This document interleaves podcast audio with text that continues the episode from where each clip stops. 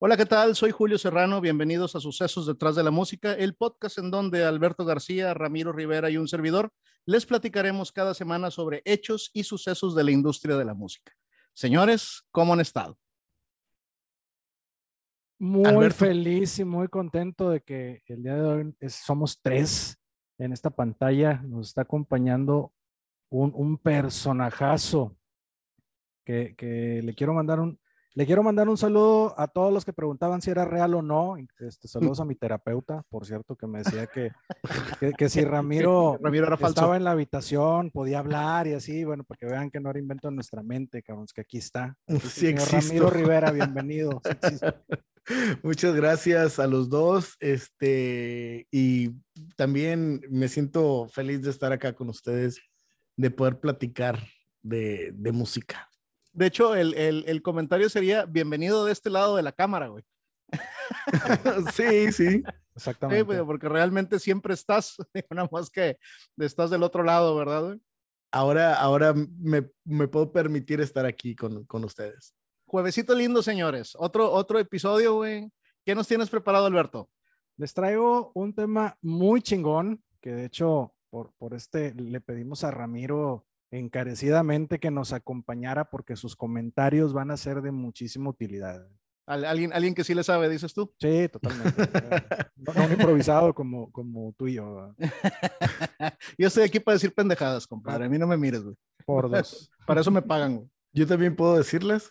Sí, sí puedes, pero ah, algunas. No me vayas a robar el micrófono mucho, por favor. Ok. bueno, Sucesos detrás de la música es un contenido por parte de Acid Productions.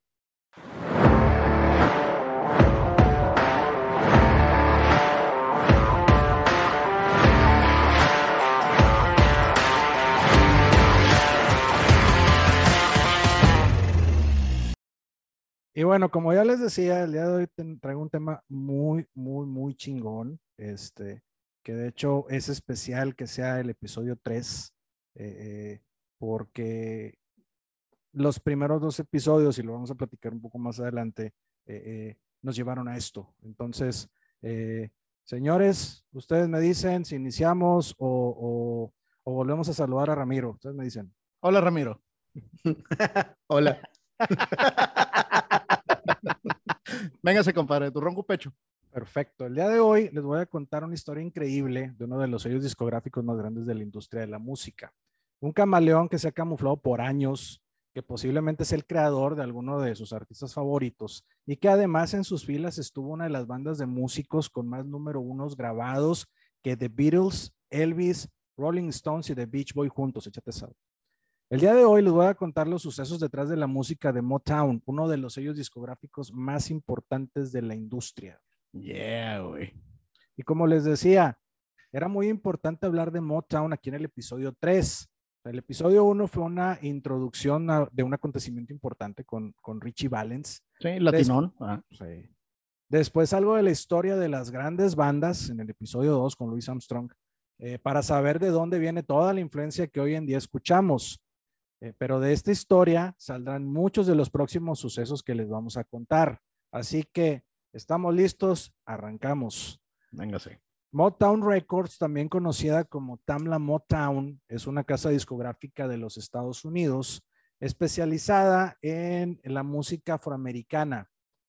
La discográfica originalmente fue fundada en la ciudad de Detroit, que a su vez es conocida como Motor City o Ciudad Motor, y de ahí se sacaron las primeras tres letras del nombre de la discográfica. O sea, Mot, a raíz de motor, y Town, que significa pueblo. Motown, ok. Motown. Y es digo, perdón, ahí ya voy a empezar a meter mi cuchara.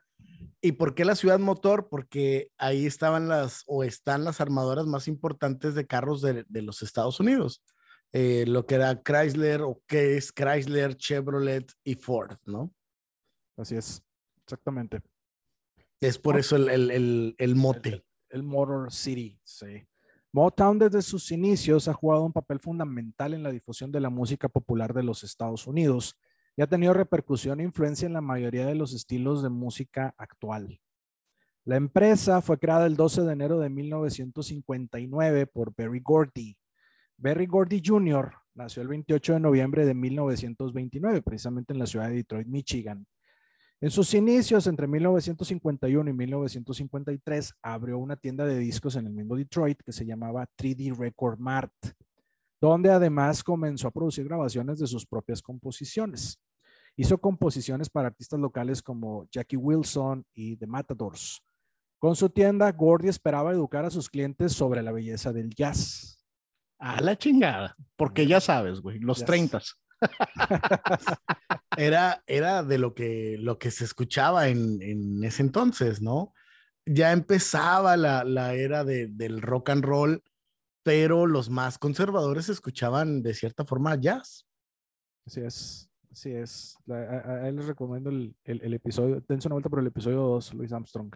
Ahí viene el jazz. Ahí viene el jazz. Y fue en 1959 que fundó su propia discográfica, grabando por primera vez a The Matadors, que tiempo después cambiarían eh, su nombre por The Miracles. El cantante de The Matadors, Smokey Robinson, había conocido a Berry Gordy el año anterior, en 1957, cuando Berry les coescribió el sencillo Get a Job. Entonces Robinson le sugirió a Gordy que iniciara una discográfica propia fue el hecho de que al ser una de las primeras personas con las que Gordy trabajó, lo que hizo que crearan una gran sinergia, como buenos amigos que se ven todos los días. Y pues por ello en 1961 Gordy designó a Robinson como vicepresidente de Motown Records. Y que les digo una cosa, hasta la fecha, los dos viven, los dos son grandes amigos y los dos siguen este, colaborando y haciendo música y proyectos y, y- y todo esto juntos. La primer canción, la de Get a Job, que se la da a, a Smokey Robinson, es eh, un éxito y antes, antes de Motown, tenía una canción con Jackie Wilson que también salió ahí mencionado, este, llamada Lonely Teardrops. Eh, Me parece que es de 1959 y pues es un éxito bastante grande. Y ya ver- veremos este, sobre la marcha muchos que, que, van a, que van a presentarse, ¿no? Esas, Sí. que esas son, son dos creaciones de, Gor- de Gordy, ¿verdad? De Berry Gordy. Ajá, sí, sí. Oye, güey, porque De- era yo, de es una gran él- canción, ¿eh? De él y de su hermana, ¿sabes? Su hermana también colaboraba con él para hacer canciones. Sí. Ok. De hecho, eh, como mencionas, él, él involucró en el proyecto como instrumentistas a su hermana, a Gwen, y hasta a su padre, Berry. Sí, sí, sí, sí. Y ahorita Ah. platicaremos también de su hermana cuando hablemos de uno de los artistas, pero eso más adelante. Ese mismo año del 59, Gordy compró los estudios Hitsville USA, que más adelante se convertiría en uno de los sellos discográficos más famosos de la historia de la música.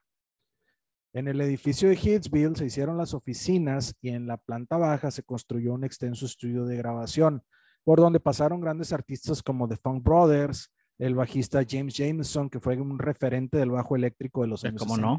60. Los tres primeros artistas contratados por Motown fueron Marble John, cantante de soul, Mary Wells, también cantante que ayudaría a definir el sonido de Motown, y Barrett Strong, un cantante que le daría el primer éxito a la discográfica en el año de 1959 con el tema Money, That's What I Want. Eh, ahí ahorita con, con la introducción que se aventó Alberto, hablar de influencia en la música por parte de Motown, creo que es muy importante porque hay gente que menciona que The Beatles es el suceso de la música más importante porque influyó a muchos, pero The Beatles fueron influenciados por Motown. Uno de los varios covers que tiene The Beatles en su haber sacados de Motown es ese de Money, That's What I Want de Barrett, Barrett Strong. Órale, cabrón. Lo graba también Beatles, ¿no? Y bueno, otras canciones que Beatles también grabó este, de, de Motown, pero esa que fue el primer éxito de Motown como sello discográfico, esa también se, se la piratearon, como dirían antes, los Beatles. Oye, güey, dos, dos apuntes, güey. Primero que nada con las oficinas, güey. Qué bonito, ¿no, güey? O sea, debe, debe de ser, o sea, me lo imagino a este güey, un muchacho como de 20 años, güey, por las edades, eh, o por las fechas que comentaba Alberto, güey, iniciando con un proyecto, eh, en ese momento creyendo en él, pero sin saber que iba a terminar siendo, güey, o que iban a, eh, a desfilar esta cantidad de artistas, ¿no, güey? Debe ser muy gratificante de voltear al, al paso de los años, güey, y ver todo lo que, lo que conseguiste, cabrón. Sí, fue, yo creo, digo, no se lo esperaba ninguno de los dos, ni Smokey Robinson, ni él, pero como dicen, iban llenos de ilusiones y, y mira, Preñados Ahorita. de ilusiones. preñados de ilusiones. Pues, muy bien. Un año después, en 1960, llegó el primer número uno en el Billboard Rhythm and Blues de la mano de The Miracles y la canción Shop Around. Shop around. Luego en 1961 The Marvelettes consiguieron el primer éxito en las listas de pop con la canción Please Mr. Postman. En esa Ah, misma época, canción. esa también es de, la, la grabaron los. Ese también la grabaron los Beatles. Mr. Pottsman. En esa misma época empezaron a trabajar para la discográfica eh, compositores como Smokey Robinson y el genial trío Holland Dozier Holland, compuesto por Lamont Dozier y los hermanos Brian y Edward Holland, creadores de muchos éxitos de la compañía. A lo largo de toda la década de los años 60, Motown Records consiguió 110 hits dentro del top 10, con artistas legendarios de la talla de Stevie Wonder, quien fue firmado cuando tenía escasos 11 años. Ay, güey. E- empezó su carrera llamándose Little Stevie. Little, Little Stevie, exactamente. Marvin Gaye, eh, Diana Ross and the Supremes, The Temptations, The Four Top, The Jackson Five, y Gladys Knight and the Pipes. No, no más. Nada más. Fíjate, ahorita ya, ya mencionaste a Marvin Gaye. Marvin Gaye eh, fue el esposo Sí. de la hermana de Berry Gordy. No sé si me adelanté o no. Sí, pero no, no, no importa. Eh, Sí, pero te, editamos. Oye, pero el que edita es él, ¿cómo le va a hacer? Es que fíjate, en el 2019 salió un documental donde Berry Gordy decía, es que en Motown éramos toda una familia, tan familia que Marvin Gaye se casó con mi hermana. Ya. Así lo, lo mencionó él, ¿no? Oye, güey, no estaría mal este, recomendarle a los que nos están escuchando, güey, que agarren papel y lápiz, ¿no, güey? Sí, Digo, para que vayan anotando ahí un par de canciones, güey, porque la neta, las que llevas ahorita, güey, temas asazos, güey. ¿eh? Les voy a hacer una lista, les voy a hacer una lista, porque la verdad, sí, hay canciones que salen en muchas películas, este, eh, du- durante la época de, de, de todos los artistas que mencionaste, hay unos que se llaman The Contours, que tienen una canción que se llama Do You Love Me, que salen comerciales y películas. Smokey Robinson compuso la canción de My Girl, que es una canción que hasta la fecha se sigue escuchando este, y siguen ganando regalías por esas canciones, ¿no? sí. Sí, sí, sí. Son, son canciones que no pasan de moda. De esa, de, de esa agua sí quiero beber. pasan, pasan los años, pasan los estilos musicales, pero lo, lo bueno permanece, ¿no? Definitivamente. Es, Ya y es otra de las cosas, la influencia. Ahorita vamos a hablar de las, a quienes influen- influenciaron. Sí, sí, Por sí. favor, Alberto. Llegamos a- apenas a la década de los 60.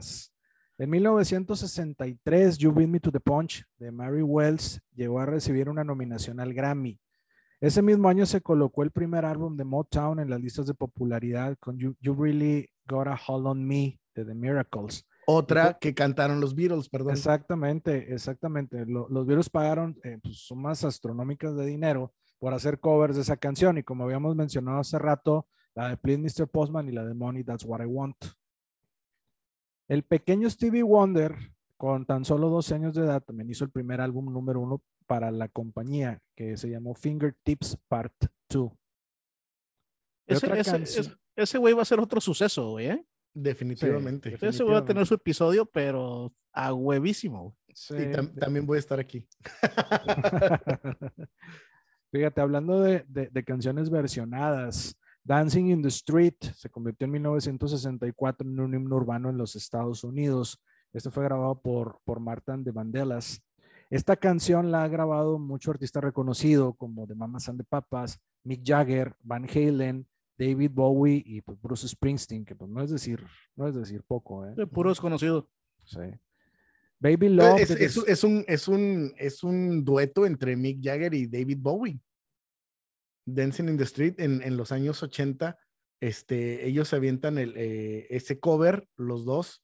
Ahí salen en el video antes de que se pelearan por, por una mujer. Ah, cabrón. David Pero Bowie es, se peleó. es otra historia. es David- otra historia. David Bowie se peleó por una mujer, ¿es en serio? Ajá. Ah, cabrón. Sí, le robó su maquillaje.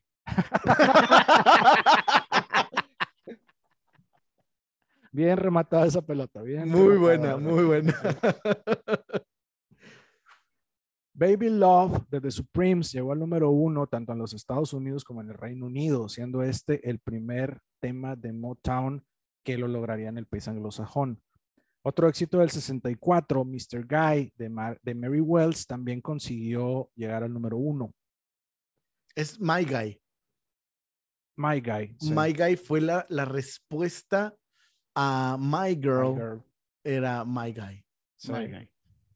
Sí. A, a mediados y finales de los 60, la gente comenzó a llamar a la discográfica The Sound of Young America o el sonido de la América joven, A la verga, güey. debido a la popularidad que tenía con los jóvenes de todas las razas. Este es un tema bien interesante que un poco más adelante lo, lo- lo vamos a, a- comentar un poco más a detalle.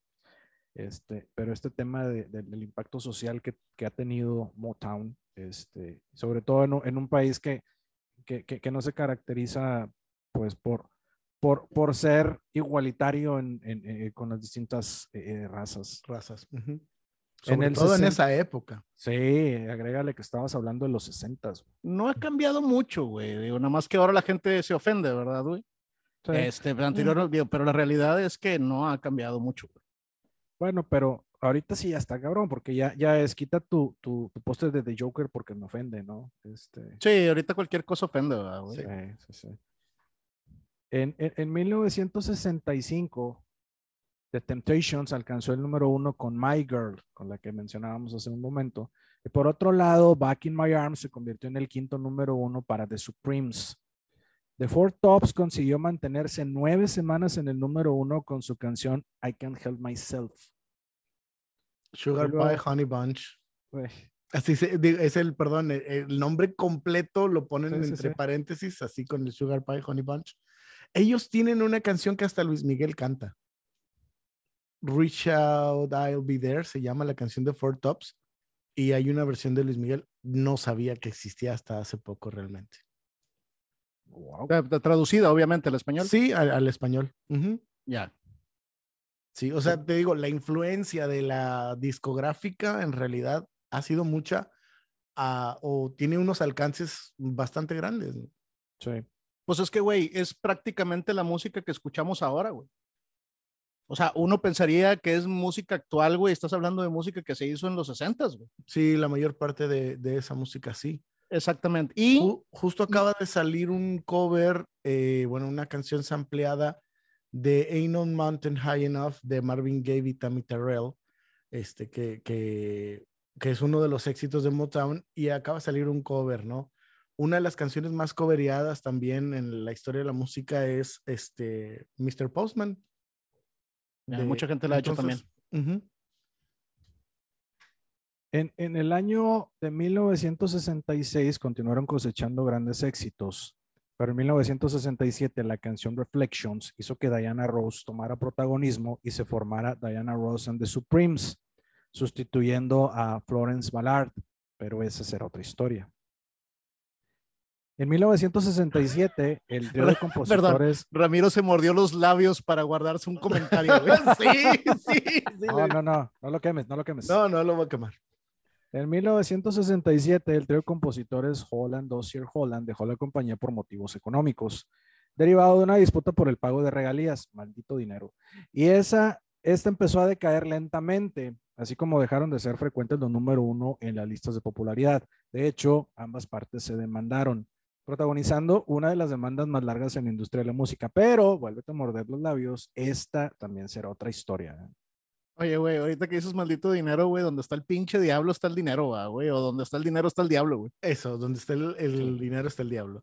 Aquí, aquí nos ven todos muy amigos porque todavía no nos pagan, güey, pagándonos a la. Deja que nos paguen. Deja que nos paguen, güey.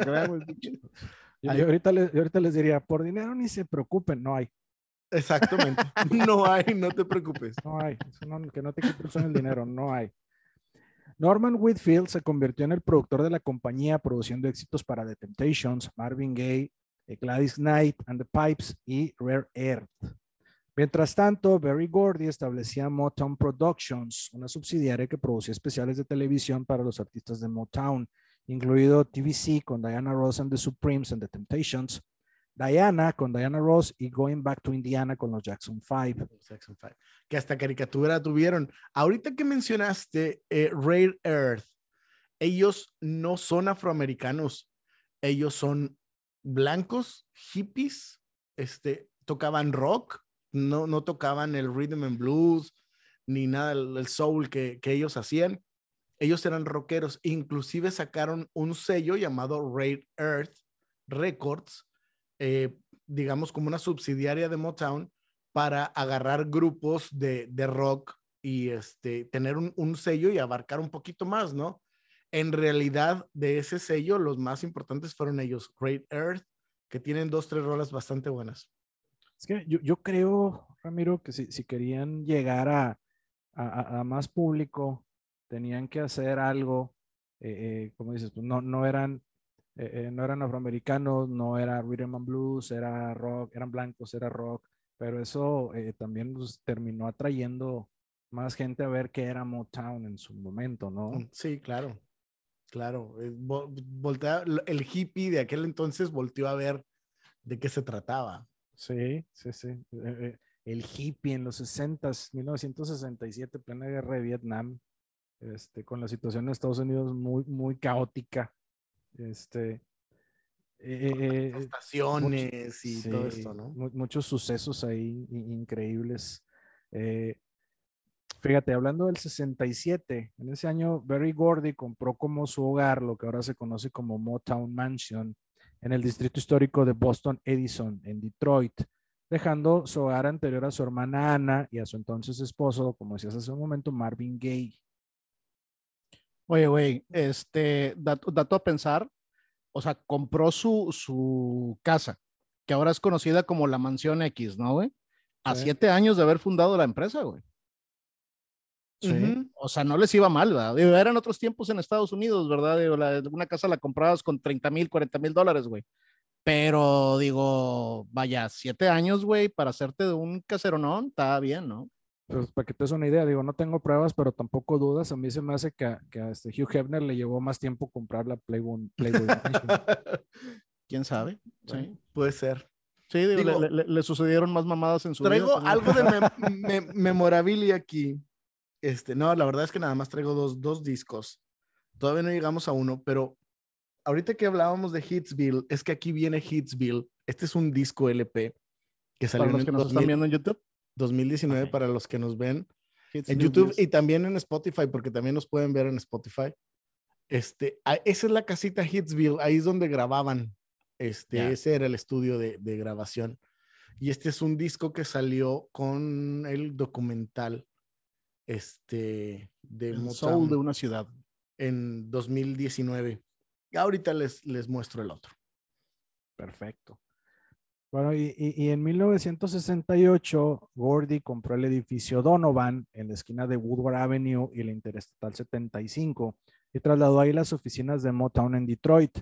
Este edificio fue demolido en enero del 2006 para proporcionar espacios de estacionamiento para el Super Bowl 40. Allá no se andan con, con cosas. es sí, histórico, no, quítalo, no importa, quítalo el progreso, lo que sea.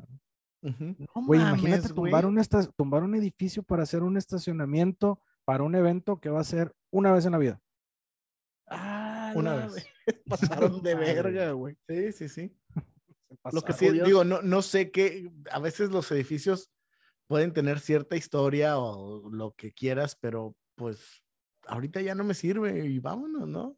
Right. Pero cuánto pinche chingón no habrá grabado allí, güey. No, se pasaron de. Para un estacionamiento, güey. Sí. Se pasaron de verga en Chile, güey. Qué, qué ojetes, güey. Sí.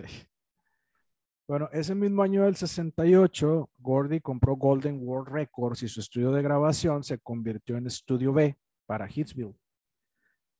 Eh, en 1969, la canción Cut Nine de, de The Temptations fue el primer sencillo en conseguir el Grammy para Motown, gracias a la introducción del miembro y vocalista de The Commodores, Dennis Edward, como vocalista principal y, y la transformación al soul psicodélico. Ok. Motown seguiría siendo uno de los grandes gigantes de la industria de la música durante las siguientes dos décadas, los 70s y 80s, con artistas como Lionel Richie, The Commodores, Rick James eh, Tina Marie, eh, The Barge, o sea, digo, si era poquito con lo que estábamos hablando, pues ya llegamos a la década de los 70s y 80s y pues síganle apuntando porque faltan todavía más. Ahí faltan, sí, digo, vienen una, viene la ola de la música disco, este, donde Diana Ross y Commodores, eh, Lionel Richie hacen una buena cantidad de éxitos. Los Jackson Five salen a finales o a mediados de los 70 y se van a otra compañía, se van a Sony, pero también alcanzan a hacer al principio de la música disco algunos, algunos éxitos. Eh, para este entonces, eh, digo, los Jackson firman en el 68, 69 más o menos. Los lleva Gladys Knight, este, es la que los recomienda. En aquel momento los medios y la información oficial era que Diana Ross los había acercado, porque el primer disco de los Jackson 5 decía Diana Ross presenta. Pero después Michael Jackson confesó, dijo, no fue Diana Ross, de quien él estuvo enamorado, pero esa es también otra historia. este, el, fue, fue Gladys Knight quien, quien los lleva, pero era mucho más popular, eh, mucho más este, mediática Diana Ross, aparte que había intereses ahí entre Berry Gordy y Diana Ross, que fue el comentario que me mordí ahorita la lengua para no decir, pero pues después lo platicamos. había que ver eso ahí. Sí, claro. Tienen un hijo. No, pues hubo, hubo que ver. Hubo bastante que ver, sí, sí tienen un hijo. Es spoiler alert. A la próxima. Fíjate, hace, hace rato platicábamos sobre el impacto social y, cultural de Motown. Eh, y en relación a esto, Smokey Robinson dijo, y cito, en la década de 1960 todavía no teníamos la mentalidad de que no solo estábamos haciendo música, sino que estábamos haciendo historia pero sí reconocí el impacto porque los actos iban por todo el mundo en ese momento. Reconocí los puentes que cruzamos, los problemas raciales, las barreras que derribamos con la música. Lo reconocí porque lo viví. Vendría al sur en los primeros días de Motown y las audiencias estarían segregadas. Luego empezamos a escuchar la música de Motown y volvíamos y el público estaba integrado y los niños bailaban juntos y tomados de la mano. Sí, la, o sea, la importancia de romper las barreras raciales, ¿no, güey? Sí. De, atraer a toda la música afroamericana, güey, abrirle la puerta a tanta gente de color, güey. Eso, eso, el primer programa donde pasaban a, gente afroamericana y como blanca era el show de Ed Sullivan. Y muchos de los artistas llegaron a, estar ahí, ¿no? Las Supremes, los Jackson, los Temptation, eh, Stevie Wonder, muchos pasaron por ahí este, y era, veías a gente blanca y gente negra en el, en el público disfrutando de la música de cualquier artista que se presentara. Como debía de ser siempre, ¿verdad, güey? Exacto. Y, ahí ahorita Alberto lo comentó, el, el mismo Berry Gordy abrió su, su subsidiaria de, de, televisión, donde también le daba, eh, pues llamémosle que impulso, ¿no? Inteligentemente a sus propios artistas, ¿no? Definitivamente. Hicieron hasta películas. Sí, sí, sí. En, en, en 1972, Motown se trasladó de Detroit a la ciudad de Los Ángeles, introduciéndose también en la industria cinematográfica, justo como mencionas, con películas como Lady Sings the Blues, Diana Ross, como, como Mago Gani, también de Diana Ross, o sea, era la actriz principal. ¿Quién sabe por qué? No, no, no entiendo. The Wiz. Eh, también Diana Ross y Michael Jackson. Y, más, un pelo Dragon. ¿Cómo? más jalo un pelo público que un... Más jalo un par de... Sí, en, las, en esas películas, digo, The Wiz es la, la versión este, para afroamericanos de, del Mago de Oz, ¿no? Y sí, eh, salen eh, Richard Pryor, eh, Michael Jackson y Diana Ross como Dorothy. Bueno, estas películas gozaron de fama en su época, aunque realmente no tuvieron relevancia en la historia del cine. Mm de hecho, a mí no me sonó ninguna, güey, al chile. sí, a mí sí me gusta el cine, güey. Aunque tienen unos soundtracks que seguramente has escuchado. Mm, no lo dudo. No lo dudo. Ahí ellos eran especialistas en música, no en, no en cine. Fíjate, y, y, a pesar de perder a Holland, Dossier Holland, eh, Norman Whitfield y algunos otros creadores de éxitos en 1975, Motown todavía tenía una serie de artistas exitosos durante la, la década de los 70s y también en los 80s, eh, incluido a Lionel Richie and the Commodores, Rick James, eh, Tina Marie, The Das Band, José Feliciano y, y The Bratch. José Feliciano. También pedo con José? Que no me hubiera imaginado, güey. Había que abarcar todo. Digo, antes también estuvo este Frankie Valli, o sea, hubo artistas que decías, ah, chis, ese salió de Motown, sí, salió de Motown. seámonos, seámonos, honestos, güey. O sea, empiezas a tener también cierto éxito y la gente se empieza a rimar. ¿verdad? Claro, sí, exactamente. Porque tenían un buen equipo de, de, compositores y de músicos y todo eso, ¿no? Entonces, pues los artistas querían grabar. Hay una historia ahí, eh, creo que es Martin de Vandellas. No creo que haya sido Mary Wells. No me acuerdo del nombre. Así una anécdota que ella quería cantar y se había acercado y todo el mundo andaba vuelto loco y la habían dejado esperando en, en la recepción y todo el mundo andaba grabando y dice ella que pasaban con, con guitarras y otros cantando y ensayando y se metían a los estudios y nadie la pelaba porque y no había una recepcionista y ella quería acercarse a cantar. Entonces, ¿qué es lo que hizo? Bueno, ah, creo que Smokey Robinson se acerca y le dice, "¿Tú vienes? Sí, quiero trabajar, quiero cantar." ¿Sabes que necesitamos una recepcionista? Siéntate y la sentó de recepcionista. Se hizo recepcionista hasta que en algún momento este, no tenían una cantante y em, empezaron a leer la letra de una canción, estaban escribiendo una canción y dijeron, oye, este, pues la recepcionista canta, háblale. Le hablaron y tuvieron un éxito. Ahorita no me acuerdo exactamente cuál. ¿Quién fue? Tuvieron un éxito con, con ella, ¿no? Este, son cosas que, que raras que a veces pasan en las, en las empresas, en la industria de la música que no te lo esperabas y ahí estás de repente, ¿no? Así, así les pasa a las mujeres que quieren estudiar ingeniería químicas en la universidad, güey, y terminan en ingeniería civil, güey.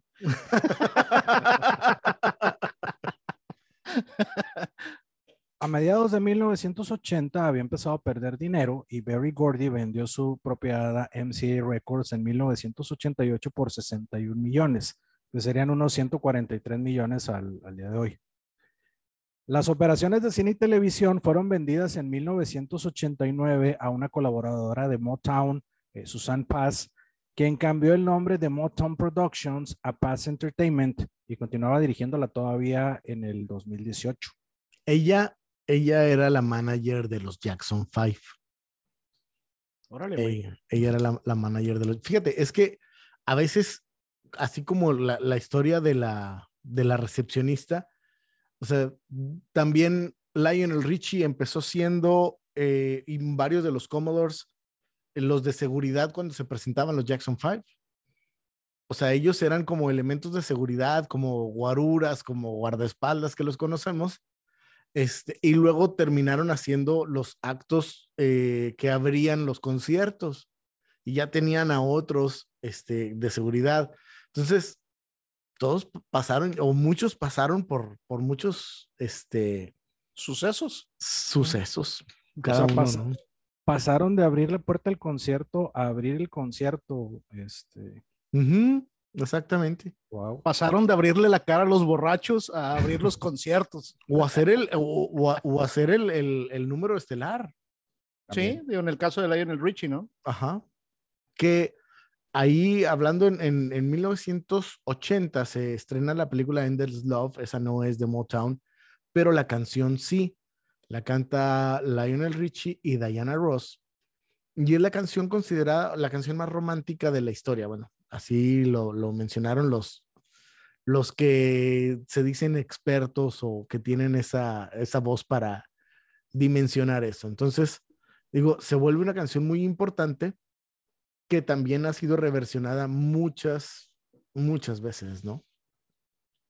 Wow. Love. Eh, Gordy había retenido el catálogo de publicaciones musicales de Jovit, pero lo vendió en partes a EMI Music Publishing entre 1997 y el 2004. Eh, y este catálogo pues hoy es propiedad de Sony Music a través de la adquisición de EMI. Durante la década de 1990, Motown fue el hogar de artistas exitosos como Boyz II Men y Johnny Hill, aunque la verdad la empresa se encontraba en una etapa más bien de confusión. MCA nombró una serie de ejecutivos para que se hicieran cargo de Motown, entre ellos Jerry Bosby, sucesora de Gordy. Eh, Bosby se peleó con MCA alegando que la empresa no prestó la atención o promoción adecuada al producto de Motown y en 1991 Motown demandó a MCA para que le rescindiera el contrato de distribución con la empresa. Así que Motown empezó a lanzar su producto a través de Polygram.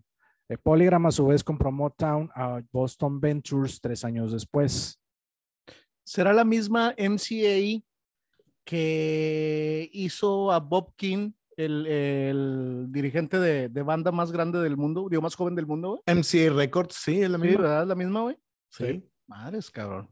Sí, sí, es MCA Records.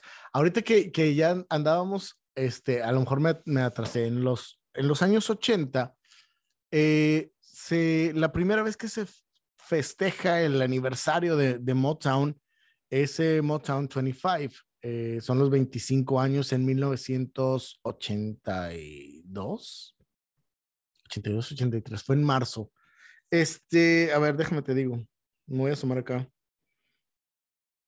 Sí, para, para aburrir a la gente No, no viene, sí, no viene en el, no a la de Spotify. No, ya tenemos video en Spotify, entonces. Ya nos ven en todos lados. Esto es el disco que salió este, para Motown Motown 25.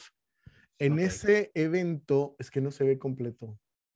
En ese evento fue donde la, la primera vez que hace Michael Jackson en Moonwalk, porque Berry Gordy lo convence. Michael Jackson ya no pertenece a Motown. Va y lo busca Berry Gordy este, a, a donde está grabando y lo convence de, dice, quiero que te presentes con tus hermanos, tienes muchos años de no presentarte con tus hermanos y quiero un acto con ustedes. Le dice Michael, sí, me presento con mis hermanos, pero también quiero cantar mi música nueva. Y llegan a un acuerdo y es donde presenta a Billie Jean con el suéter de su mamá.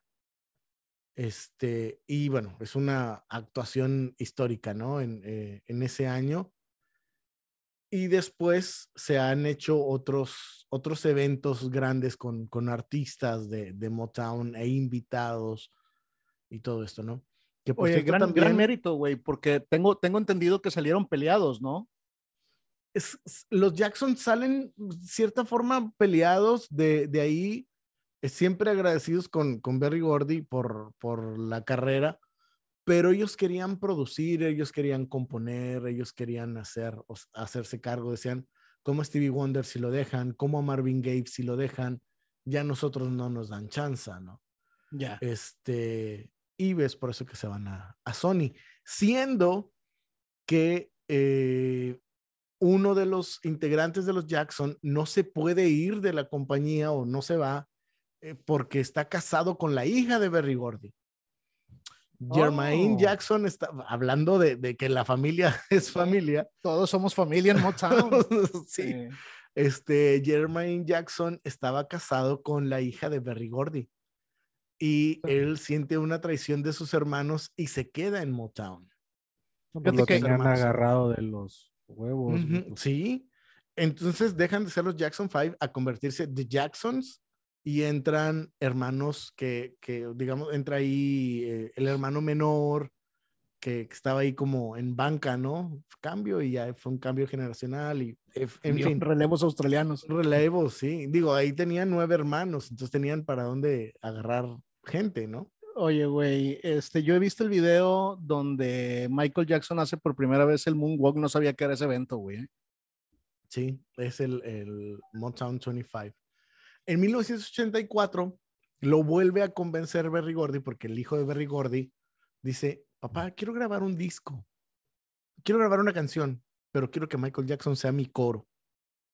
Y Michael Jackson hace los coros para el hijo de Berry Gordy. Una canción que se llama Somebody's Watching Me. te mamaste, güey. Qué buena historia, güey. Sí, también podemos hacer una historia ahí. Este.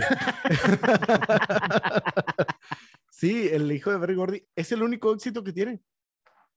El único éxito que tiene, porque papi, pues quiero grabar un disco, ¿no? Sí, huevo. Sí. Sí, pues. Y, y bueno, ahí va otra. Eh, The Brash, los del grupo The Brash eran hermanos también, es su apellido, un apellido muy raro.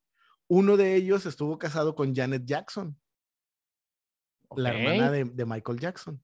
Entonces, digo, ahí se hacía el Sí, mugrero la, con la- madre. la- la recuerdo por su boobie en el supertazón. Sí, eso te a decir. Ninguna de sus canciones, pero su movie ahí estuvo. Sí, no, me, no me acuerdo con quién salió en el supertazón, pero sí llevaba sus boobies. Era Justin Timberlake. con Justin Sí, ya, sí me Timberlake. acuerdo, güey, te estoy jodiendo. Él fue el que le destapó la movie. Oye, pero fíjate, lo, lo- lo interesante aquí es que, que antes se habían ido de, de la compañía por, por temas de dinero, ¿no? Algunos, a- algunos talentos. Aquí los Jackson 5 se fueron porque no los dejaban hacer lo que ellos querían.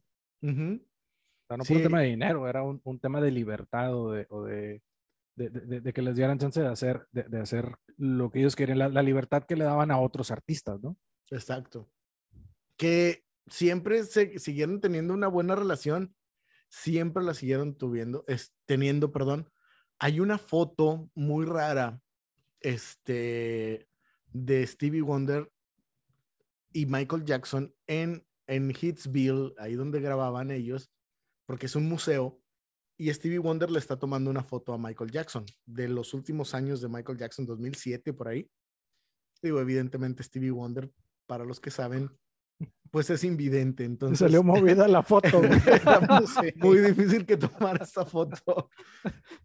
Sea, e- era, es algo raro, pero sí, es una, de, una foto ahí eh, chusca de, de Stevie Wonder. Stevie Wonder era una persona que tenía mucho sentido del humor. Dicen que, otra anécdota, que cuando grabaron We Are the World, porque lo grabaron durante la madrugada les- y ya estaban muy cansados, Stevie Wonder les decía que, que ya, que, porque estaban todos eh, haciendo relajo y les decía, ya, vamos a ponernos a grabar. Si no, yo mismo voy a agarrar el carro y los voy a llevar a su casa.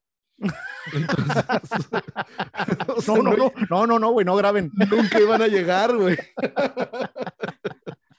Nunca iban a llegar.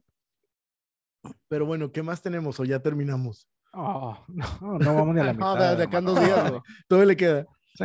En, en 1994, Bosby fue reemplazado por André Harrell, el empresario detrás de Uptown Records, fungiendo como director ejecutivo por poco menos de dos años, luego de recibir mala publicidad por ser ineficiente, madres. Ay, güey, qué feo, güey. Danny Goldberg, que dirigía al grupo Mercury Records de Polygram, asumió el control de Motown y George Jackson se desempeñó como presidente de la firma. Para el año de 1998, Motown había agregado estrellas a su lista como 702, eh, Brian McKnight y Erika Badu. Ese mismo año, Polygram fue adquirida por Seagram y Motown fue absorbida por Universal Music Group. No más. Nada más. Ah, ah, es- por eso decíamos que es camaleónica.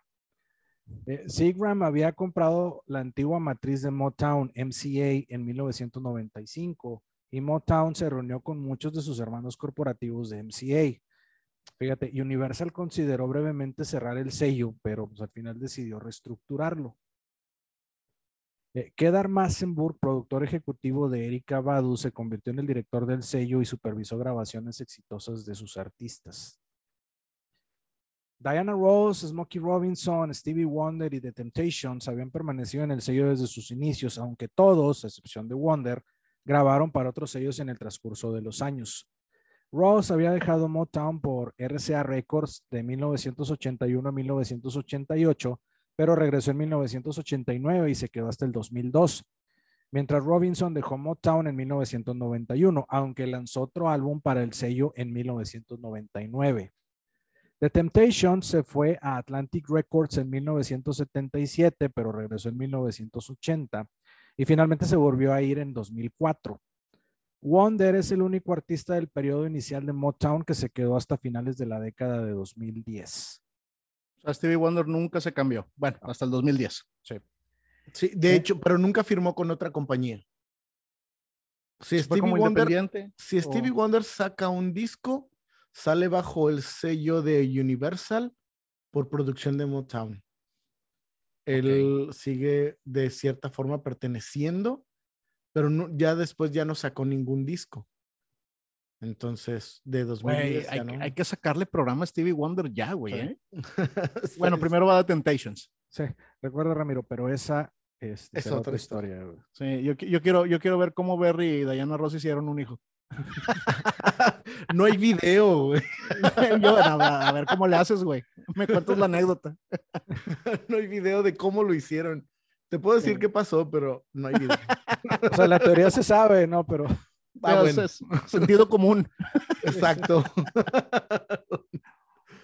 en, en el año 2005, Massenburg fue reemplazado por Silvia Rohn, exdirectora ejecutiva de Elektra Records. Y fue en esa época que Motown se fusionó a Universal Records para crear Universal Motown Records. Y se colocó bajo la división recién creada de Universal Motown Republic Group. Artistas notables de Universal Motown incluyeron a Drake Bell, eh, Brian Leslie, eh, Melanie Fiona, Kelly Rowland, Forever de, de Six Kids, eh, The Beer Union y Four Years Strong. Kelly Rowland es de las cantantes, bueno, que pertenecían a las Destiny Child, donde salió Beyoncé. Ah, te mamaste, de ahí güey. sale Beyoncé. Kelly. Rowland graba, eh, digamos, la canción más famosa que tiene ella sin las Destiny Child. Se llama Dilema y la graba con un rapero llamado Nelly. Este, y que realmente esa canción eh, pegó mucho allá por, por 2002. Decía yo, este, un, hace todavía poco realmente me, che- me checo la- los créditos de la canción y pertenece a Motown Universal. O sea, es todavía bajo el sello de Motown. Hacen, yo creo que es el último éxito así número uno que tiene la empresa ya pues pasadito los 20 años, ¿no? Güey, me desbloqueaste un recuerdo con Destiny Child, güey. Las Destiny Child y Beyoncé, que son de, de, de allá de donde estás tú, de, de la, son tejanas. Luego, luego me dices si tuvieron un final trágico, güey, para poderles hacer programa también. No, son bien amigas. Va, vale verga. güey. Son bien amigas. Pero podemos invitar a Beyoncé. Sí, por Sí, favor. Jay, sí, por favor. Sí. Sola. Fíjate, ahorita que hablabas de los, de los 25 años de Motown, bueno, celebraron su 50 aniversario el 12 de enero de 2009 y se celebró en Detroit el 20 de noviembre de, de 2009 en una gala titulada eh, Live It Again. El evento fue organizado por el comediante Sinbad, eh, incluyó a Stevie Wonder, Smokey Robinson, Aretha Franklin y Kid Rock Kid Rock. Kid Rock. también. Qué loco, ¿no? Sí, Fíjate sí. que en, en, digo, ahorita que Kid Rock nada que ver con Motown, digamos de cierta forma, hay artistas, muchos artistas británicos fueron influenciados por Motown. Eh, ya hablamos de los Beatles, ya hablamos de, de Mick Jagger y de, de David Bowie, inclusive los Rolling Stones tienen covers de, de Motown. Rod Stewart tiene una canción que se llama Motown Song y tiene una canción con The Temptations, que es una canción original de Temptations, pero la, regraban y la graban con, con Rod Stewart. Phil Collins saca un disco llamado Motown Years, me parece, y saca puras canciones que fueron éxitos eh, de Motown y graba canciones de Supremes, de Temptations, de todos los grupos, pero bajo sus propias versiones. Hay un grupo que se llama eh, ABC. Hay una canción de ellos, les pegaron muy poquitas canciones, también son británicos de la época de los 80, muy electropop. Y hay una canción que le dedican a Smokey Robinson que se llama When Smokey Sings, cuando Smokey canta, ¿no? Este, digo, hubo mucha influencia en muchos artistas británicos de parte de esta, de esta compañía y bueno, de los americanos no se diga, ¿no? Porque ahí estaban y era la influencia directa que tenían ellos. Que, que Smokey no era ningún pendejo, güey, ¿eh? Tiene unos pinches rolonones. Ah, pero- no, definitivo, no. Es todavía, todavía vive. Ya. Smokey Robinson y Berry Gordy en el año de 2019 eh, reúnen, este, que es cuando festejan el 60 aniversario, entonces tengo entendido, y tienen, eh, sacan el disco que les enseñé ahorita, estrenan una serie eh, de caricaturas llamada Motown Magic con un actor, bueno, había, son tres muchachos o tres chavitos. El principal se llama Ben, como la canción Ben del, de Michael Jackson. Este, eh, había el abuelo se llama Marvin. Entonces, ahí hay varias. Muchas, muchas referencias. Referencias. Y cada una de, de, los capítulos va también una de las canciones este, de, famosas de, de, de, Motown, de, de todos, ¿no? Muchas de, Stevie Wonder, muchas de los Jackson. Este, de hecho, la principal es eh, ABC de los Jackson 5. Y le pegan a una generación que no es la suya, pero muchos niños en Estados Unidos sobre todo la vieron. Está en Netflix, está en cualquier parte. Motown Magic, la verdad es que para los niños tener eh, contenido muy sano, muy familiar, está padre la, la serie. Y con madre, música. La voy a ver, güey. Está interesante. Le, voy a poner la serie a mi niña para que se entretenga tantito. Sí, está padre. Y sí se entretiene. Hay muchos colores, muchos, muchos colores. Creo que es lo principal en una caricatura, ¿no? Que tenga muchos colores. y, además el, el, el, gusto por la buena música. Sí, también. A, a, mediados de 2011, Universal Motown volvió a la marca Motown después de haberse separado de Universal Motown Republic Group contrató a Etiopia, Etiopia Hapten Mariam como su vicepresidente senior y operó bajo The Island Def Jam Music Group. Todos los artistas de Universal Motown fueron transferidos al sello Motown recientemente revitalizado. En un comunicado de prensa enviado por Universal Music Group, el sello reorganizó eh, Def Jam Recordings, eh, Island Records y Motown Records como entidades separadas. Entonces, Motown empezaría a servir como subsidiaria de Capitol Records. Y, para los que se preguntan, ¿cómo desapareció Motown? Bueno, pues en 2018, mencionaba Ramiro, eh, festejaron su 60 aniversario eh, reeditando numerosos álbums bajo su catálogo y en septiembre de 2020 se lanzó Motown UK o Reino Unido bajo la división de EMI Records. Tomen putos. Ahí está la desaparición de Motown. sí, eh, digo, la lana es con la que se maneja esto, ¿no? Claro, o sea, no, no deja de ser un sello discográfico, ¿verdad? Esa parte entendámosla, güey. Sí, no deja de ser un negocio. Claro. E, ese mismo año, Motown fue incluido en el Salón de la Fama de la Música de Rhythm and Blues en una ceremonia realizada en el Museo Charles H. White. Bueno, eh, realmente Motown nunca desapareció, solo que ha operado desde la salida de Gordy Berry bajo el nombre de sellos diferentes. Para evitar acusaciones de payola, y aquí hago un paréntesis para explicar esto de payola, o sea, pay to play, eh, el término significa ofrecer un soborno a los dueños de estaciones de radio, eh, musicalizadores o productores de los programas que aparecen en las emisoras por parte de cantantes o grupos musicales para colocarlos en la pauta de transmisión, consiguiendo de esta forma impulsar su carrera musical. El monto del pago de extorsión, por llamarlo así, varía dependiendo del nivel de audiencia de la emisora. O sea, discográficas y productoras musicales asumen el pago de la extorsión para hacer sonar al artista que representan. Aquí también se da el caso muchas veces, pues que la discográfica o productora musical paga, pero para que no suene un artista determinado de su competencia. Eh, eh, o igualmente en este modo están involucrados grandes disqueras e importantes intereses económicos de la industria cultural.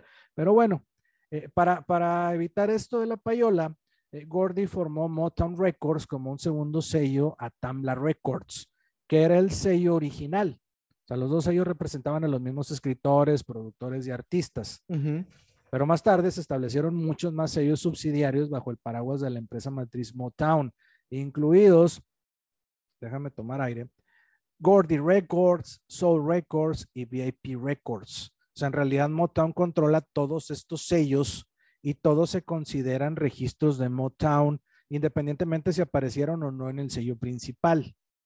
A lo que se conoce Hoy en día, como Motown, bueno, pues eh, está camuflada entre 34 sellos, entre internacionales, sellos principales, sellos por clasificación de música y sellos independientes. Ay, güey, 34, güey. Sí. Entre estos se encuentran, y seguro reconocerán alguno de estos nombres, Melody, Miracle, Mo West, Divinity, Infinity, Morocco, Rare Earth, Ardent, Blaze, Hechiza, Workshop, Hitsfield, Melodyland, MC, Ecology, Gay. Ya no, no, no lo hacían Black como Forum. para, para evadir impuestos o algo así, porque aquí una empresa saca muchas marcas para evadir impuestos. No sé si allá funciona de esa de la mi- misma forma. Pues Que digo, ahorita que mencionaste que Motown, digo, Motown sigue promocionando ciertos artistas. Tú te metes a motown.com y ahí vienen todos sus artistas actuales. Está ahí vigente de cierta forma, ¿no? Pues mira, no tengo pruebas, güey, pero seguramente sí lo utilicen también, ¿verdad, güey? Digo, lo que viene siendo el pago de regalías, ¿no?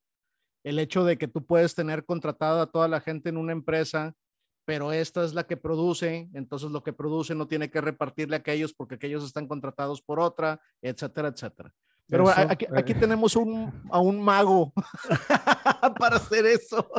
No, de hecho te iba a decir, eso no pasa y menos en el mundo Godín. Oye, y yo te iba a preguntar, Ramiro, la, la payola no se da en el radio en México, ah, Eh, no, no. Es- si quieres, luego hablamos de eso. Pero esa será otra historia. Otra historia. Uno de los grandes éxitos de Motown fue que se especializó en un tipo de música soul a la que se refirió con la marca comercial Motown Sound o sonido Motown, eh, creado con el sonido hacia el atractivo pop. Generalmente utilizaban panderetas para acentuar el sonido de fondo, líneas prominentes de bajo eléctrico, estructuras melódicas y un estilo de canto de llamada y respuesta que se originó en la música gospel. Ese, ese sonido Motown, este, inclusive en las estaciones de radio oldies en Estados Unidos, se sigue utilizando eh, cuando van a, van a poner una de las canciones este, de esta época. El sonido Motown y te avientan una canción de, ya sabes que es una canción que entra con, con mucha batería, con, este, con bajo, con, con esos este, panderos. Eh, ahí en la lista que les, que les voy a poner, ahí van a venir algunas de las canciones, ¿no? Fíjate, en, en 1971, John Landau escribió para la revista Rolling Stone que el sonido consistía en estructuras simples pero melodías sofisticadas, junto con un patrón de batería de cuatro tiempos, el uso regular de trompetas y cuerdas y un estilo de triple mezcla que se basa en gran medida en la limitación y ecualización electrónica, aumentando las frecuencias de rango alto. Esto para dar al producto en general un sonido distintivo y particularmente eficiente para la transmisión por radio AM. Ah, qué Que era, era lo que había en ese entonces. ¿no? Sí. Y, Era y- lo que y- había. y- y fíjate, hablando también de, del proceso de producción de Motown, se ha descrito como similar al de una fábrica. Los estudios de Hitsville se mantenían abiertos y operativos durante 22 horas al día. Y los artistas salían de gira por semanas, regresaban a Detroit para grabar tantas canciones como les fuera posible y luego volvían a salir de gira.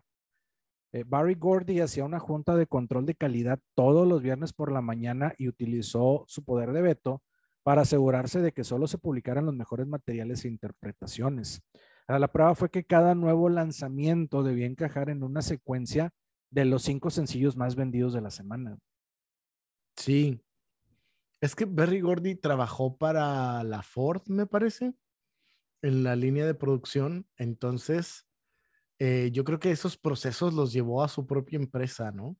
A- acopló procesos automotrices a la, a la industria musical. Sí, Imagínate, ahora- ¿no? ahora- Esto es, esto es merma, esto no. Sí. Y híjole, o sea, grabas una canción y dices, no, no, esta no va a funcionar. Pero bueno, al final, pues le resultó. Sí. Sí, era una, era una fábrica de éxitos, güey. Exactamente. Y, y no dudes que al final, digo, no, traigo, no lo traigo, alguno de esas canciones que dijo no, no va a pegar, eh, haya pegado o pudiera haber pegado porque finalmente el, el- el público es, es, uh, es que es que yo se dice, sabes que esto no me gustó, de esto que parecía que iba a pegar, y esta que, que no la veía tan, tan fuerte, bolas, te dio un exitazo. ¿no? Sí, que yo creo que a todos les, les ha pasado y no dudo que, que haya una canción, desconozco, porque yo creo que también el señor es bastante orgulloso, diría yo, este, de esos que organizan sus propias fiestas de Motown entre él y Smokey Robinson y ponen a Diana Ross ahí al frente a, cantar todavía, ¿no? Y a todos los artistas a los que apoyaron. Pero, o sea, digo orgulloso en el aspecto de que si sucedió, a lo mejor no se sabe o a lo mejor alguien más lo va a terminar diciendo, no ellos. Mira, no sé tanto el público, pero la crítica especializada sí, sí, sí menciona un par de cintas o de, grabaciones rechazadas por Gordy eh, y eran de Marvin Gaye, y eran la de I Heard It Through the Grapevine y What's Going On. Dos cancionzotas. ¿Eh? En, en, su momento fueron rechazadas, güey, y resultaron grandes éxitos, güey. Sí, la verdad es que Marvin Gaye es, fue un, un genio de, de la música este, dos cancionzotas que inclusive I Heard from the Grapevine la usan el, para grabar varios artistas. Ahí la, grabó Gladys Knight también. o sea, no era cualquier canción. Fíjate que de ese, de ese güey casi no he escuchado nada. Ojalá pongas algo ahí en la lista, güey. Sí, por supuesto. No, no puede faltar. Y si has escuchado, porque seguramente los en películas ya, o sea, lo, lo, voy, lo, voy, a escuchar y voy a decir, ah, era este güey. Ah, era este, sí. Sí, sí, sí. Ok. Es, es, más, fíjate, por ejemplo, la, la, canción de My Girl que mencionabas hace rato, yo la tengo bien presente por una película. O sea, uh -huh. no, la, no, la, tengo presente por haber escuchado la canción en el radio, no, no, no era de nuestro tiempo, pero, pero por una película. O sea, una traigo, película. La traigo bien grabada, ¿no? Uh -huh. ah. bueno, digo, salió en varias películas y entre ellas la película llamada My Girl también. Sí. Eh, sí, este, ahí este, Smokey Robinson se está haciendo rico con esa, con esa canción hasta la fecha, porque inclusive en las caricaturas él canta la, la versión moderna de My Girl a su edad y todo la canta, porque para estas, las, las caricaturas que les menciono, contrataron a artistas para que hicieran nuevas versiones de las canciones ya existentes. Te juro que dijiste la versión nueva y me, me los imaginé perreando, güey. No, no, no, definitivamente no. Espero no, que no. no. tiraron, la, tiraron la, a la basura en cinco minutos, güey. Todo lo que crearon en, en y este programa ya me voy yo a la verga, güey. Reggaetoneando, güey. No, no, no. Por no, definitivamente no. Son, son versiones muy apegadas a, la, a las versiones originales sin embargo, son modernizadas para que les llamen la atención a los niños de ahora, ¿no? Sí. Y, y fíjate, mencionabas también hace un rato los, este, eh, toda la influencia de Motown en, eh, con, con, diferentes artistas. Eh, y, y trae, por ejemplo, hubo artistas de mediados de los 60 que no pertenecían al sello, pero que tuvieron una gran influencia de Motown, como Dusty Springfield y The Foundations, que decías hace rato. Uh -huh. Smokey Robinson dijo que el sonido Motown no tenía, no tenía nada que ver con su ubicación en Detroit, y cito, la gente venía de Alemania, Francia, Italia, desde Nueva York, Chicago, California, pensando que por conducir en las carreteras de Detroit podrían conseguir el sonido, como si estuviera en el aire. Entonces, escucha, para mí el sonido Motown no es un sonido audible, es espiritual y proviene de las personas que lo hacen posible. Lo que las personas no se dan cuenta es que grabamos en Chicago, Nashville, New York, Los Ángeles, en casi todas las grandes ciudades y todavía tenemos ese sonido. Sí, claro, tenía que ver con, con quienes estaban detrás de, de, ese sonido, ¿no? Stevie Wonder eh, algún tiempo se fue a Nueva York porque había un estudio de grabación que tenía equipo muy moderno. Dicen los, los que estaban en, en, en ese estudio de grabación no sabíamos lo que estaba haciendo con nuestro equipo, pero estábamos sorprendidos del sonido que lograba. O sea, había que saberle, ¿no? Sí.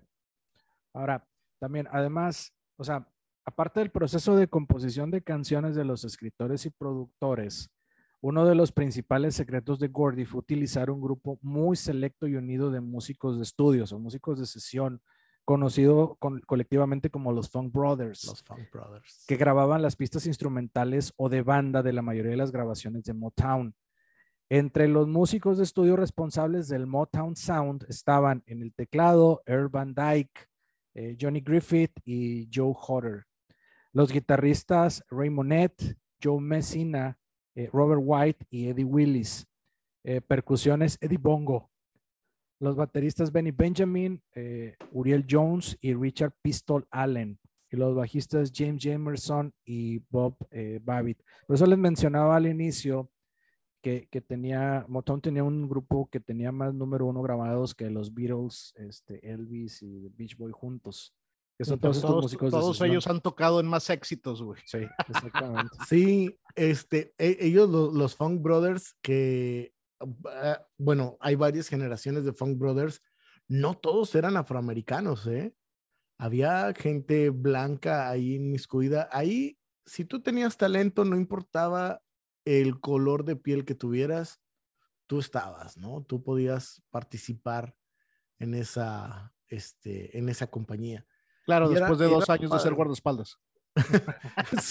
o ser recepcionista, ¿no? O recepcionista. tenías que esperar tu momento y, a veces. ¿Cuántas personas a lo mejor talentosas que pudieran sentirse como ofendidas o eh, rechazadas por, por eso pudieron haber tenido también. Sí. De que dijeron, no, ¿sabes qué? Este pedo no es lo mío, y no esperaron su momento, güey. La, la misma disolución de, de, de, Supremes causó la muerte en una de sus este, integrantes. Bueno, y, y si quieren saber más sobre estos músicos que estamos platicando, con su carrera y, y su trabajo se narran en el documental de 2002 Standing in the Shadow of Motown o Parados en las Sombras de Motown. Y aquí fue donde se publicó el hecho este de que tocaron en más discos número uno que los ya mencionados, ¿no? The Beatles, Elvis, Rolling Stones y The Beach Boy juntos. Se mamaron con el, con el nombre del documental, güey, así como Ramiro, güey, que está parado en las sombras de sucesos, güey. Oye, es que estos artistas o estos músicos, este, pues sus nombres aparecían en los créditos nada más pero en la portada aparecía el nombre de, de, los artistas realmente, ¿no? Y ellos, pues, por eso hablan de, de, estar en la, en la sombra o bajo la sombra de los artistas de Motown.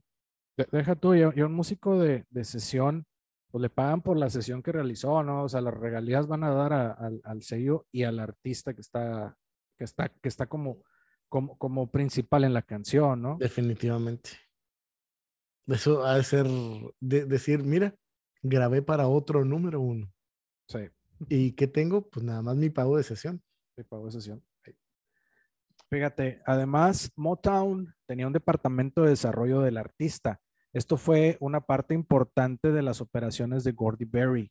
Eh, los actos del sello fueron meticulosamente arreglados, vestidos y coreografiados para presentaciones en vivo. A los artistas de Motown se les aconsejó que su avance en el mercado de la música popular blanca los convertiría en embajadores de otros artistas afroamericanos que buscaban una amplia aceptación en el mercado y que debían pensar, actuar, caminar y, hablar como la realeza, a fin de alterar al menos la imagen comúnmente sostenida por los músicos afroamericanos.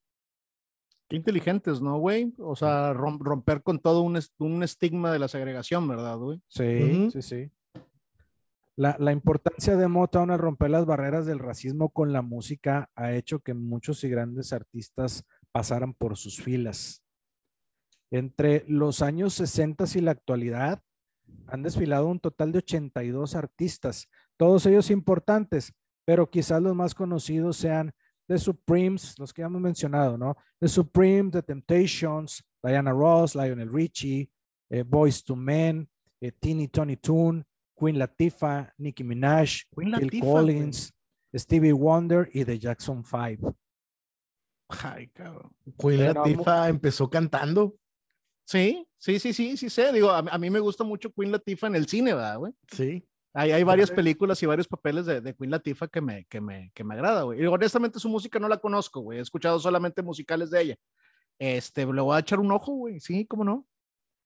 Bueno, Sí, échale un ojo porque muchos de los artistas de Motown pues tendrán su propio episodio en sucesos detrás de la música y pues como pueden ver jóvenes, tenemos mucho trabajo por hacer. Y estos solamente son los artistas de Motown, ¿eh?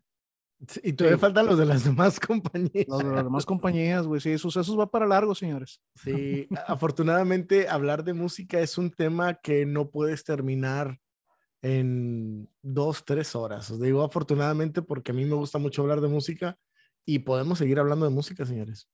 Sí. Barry Gordy fue honrado por su trayectoria en los American Music Awards en 1975 y en 1988 fue incluido en el Salón de la Fama del Rock and Roll y recibió el premio al mérito del presidente de la Academia de Grabación en el 2008. Además, recibió la Medalla Nacional de las Artes en el 2016. Ay, cabrón.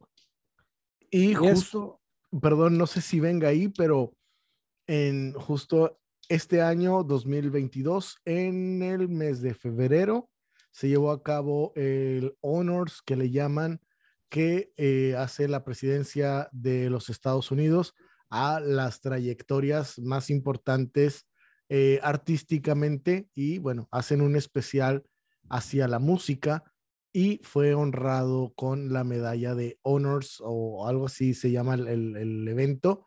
Este Berry Gordy. Eh, y estuvo la actuación ahí de varios artistas, pero evidentemente el más importante fue Stevie Wonder. Qué chingón aporte de este cabrón a toda la industria, güey, ¿eh? Sí, la verdad es que sí. Con madre cargar en tus hombros, güey, con, con todo eso, cabrón. Hoy, hoy, en día escuchamos esas canciones, güey, y a lo mejor no nos damos cuenta, ¿verdad, güey? Exactamente. Y inclusive ahorita hay una canción nueva eh, que tiene el, el, ritmo de I Just Called to Say I Love You de Stevie Wonder. Este, digo, ahora e, echan a perder muchos de los mensajes. Originalmente el mensaje es un mensaje de amor, pero la chava que la canta ahora dice I Just Called to Say I Hate You, algo así, mm. que la, la, distorsionaron. Y bueno, por ahí anda también en, en redes el Ojalá que me lleve el diablo, que es con el tonito de, de Stevie Wonder y I Just Called to Say I Love You. Es que, güey, eh, te digo, estos, estos tres primeros episodios yo creo que nos, nos sientan unas bases para darnos cuenta que todo lo que estamos escuchando el día de hoy, güey, está influenciado, güey, por toda esta, esta parte, güey. Hace, hace unos días le estaba echando un ojo porque mis hijas son fans del K-pop. Ya es que ahora está muy de, muy de moda, güey compadre, estás escuchando música de Motown, güey, estás viendo pasos de baile de Michael Jackson, estás viendo las personas, o sea, es exactamente lo mismo y no lo venden como moderno porque le agregan algún otro otro ingrediente, ¿no? Sí, sí, exactamente. Sí, sí, sí, es, son refritos al final. Sí, descompusimos a Alberto, güey.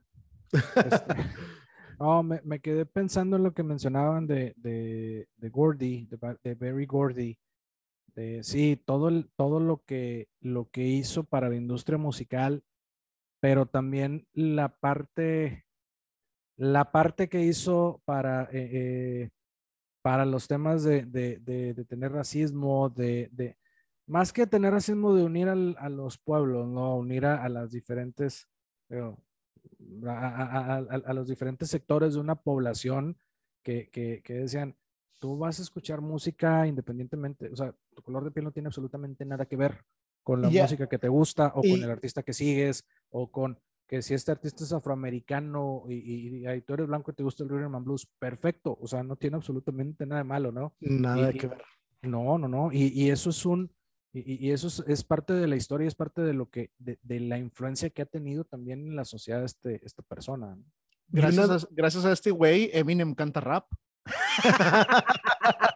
gracias, no, dudo que gracias a él, este Vanilla Ice haya, haya sacado Ice Ice Baby, Ice, eh, Una, una, pista de Queen. Este.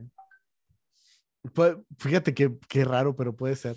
Eh. Ahorita que, que, mencionamos lo de, bueno, mencionaste lo de What's Going On de Marvin Gaye, es una canción que habla en contra del racismo de cierta forma y por eso yo creo que iba a ser censurada Berry Gordy era un tema que mucho tiempo quiso esconder la problemática que vivían los negros, hasta que los mismos artistas decían, hay que exponer esta parte de, lo que estamos sufriendo. Hay pocas canciones de Motown que hablan de eso. Todos sus canciones querían que hablaran de amor, de felicidad, de apoyo, de cosas muy positivas, ¿no? Si me preguntas a mí, güey, yo creo que de manera muy inteligente, güey, porque mientras más lo pronuncias, más publicidad le das. Definitivamente. Entonces, si no lo mencionabas, güey, y simplemente presentabas el producto, que como ya lo comentó Alberto, güey, era un producto muy pulido, con ciertas reglas, haciéndole entender a la gente el peso que llevaban en sus hombros para los que venían atrás de ellos, güey, yo creo que esa era la estrategia correcta, güey. A ver, no hablemos de este, de este, o sea, no es ocultarlo. Sí, porque ah, tú hacías, haces música para que la gente se divierta. Exactamente, güey. Como dice Alberto, güey, no tiene nada que ver la raza, no tiene nada, o sea, la música no nos tiene que dividir. Definitivamente. Así es. Y nada debería hacerlo. No. Eh, bueno, inbox. y, nada más para cerrar la idea de Vanilla Ice y de Queen, este, la canción de, eh, eh, que, se pirateó Vanilla Ice para, para su canción Ice Ice Baby, que probablemente no hayan escuchado, es Under Pressure eh, el tema aquí es que fue demandado y que en los, eh, en, los, eh, en los años en los que lo demandaron se hizo muy famoso este caso y, y fue, estoy seguro, yo soy un caso que gracias a eso, gracias a esa canción de Vanilla Ice, me volteé a escuchar la canción original y me hice fanático de Queen. Entonces, pero esa será otra historia. entonces bueno, eh, esta ha sido hasta el momento la historia de Motown, uno de los sellos discográficos más importantes de la, de la industria. Se la mamaron, señores. Qué gran historia, güey. La verdad es que sí. Ramiro, güey, te pasaste de, de verga, güey, con todo el conocimiento que traes referente a, a, esto, carnal. Gracias por, por acompañarnos, güey. Un honor para mí estar aquí. Este, la verdad, debo decir que en los últimos años me metí mucho con, con esa marca de, de, Motown a investigar, y no nada más de Motown, sino de la música afroamericana. Mucha de la música afroamericana influyó para crear eh, nuevos eh, sonidos y creo que dentro de cada uno de los géneros de la música, los afroamericanos hicieron su aporte muy importante, desde el rock and roll, porque eran este, pues personas de, de, color quienes impulsaron el rock and roll. Bill Haley en The Comets, que comercialmente se dice que es la primera canción que, que, se le llamó rock and roll, pues era, era un afroamericano. En la música disco también tiene su lugar muy especial. En el rock and roll podemos este, hablar de Jimi Hendrix, por ejemplo, ¿no? Este, y ya podemos ir eh, avanzando y siempre hay un impulsor dentro de, de, de, de cada uno de, los géneros de la música. Nos, nos maman los morenos triunfando, dilo. Cuando hacen buena música, sí, también hay algunos que no me gustan, debo decirlo, ¿no? Hay gente que digo, no, no me gusta. No es buena música, pero, güey, digo, yo, yo siento que, que por lo menos de Alberto y de mi parte, güey, lo que nos llevamos los dos es verte todo el episodio con ese brillo en los ojos y la sonrisa, güey, de que te metimos a nadar en aguas que conoces, compadre. Sí, sí, este es un tema que, que domino, te digo, he visto, yo creo que en estos últimos tres años, o sí, en estos últimos tres años, al menos unos seis, siete documentales de música afroamericana y cuatro de ellos son de Motown. Bien, cabrón. Alberto, gracias, güey, ¿eh? gran contenido, compadre. No, hombre, gracias. Gran, gran historia. Y, gente, sepan ustedes que eh, no va a ser la última vez que Ramiro nos acompañe. Nosotros nos encargamos de eso. De hecho, de hecho siempre nos acompaña. Sí, no, siempre está enfrente de la no cuadro. Aquí está mi espíritu. Sí, sí, sí, sí. a, veces fumigamos y no viene, pero tus redes sociales, Ram. Arroba Ram Rivera ahí en Twitter. Carnal. Arroba soy Beto GR en Twitter.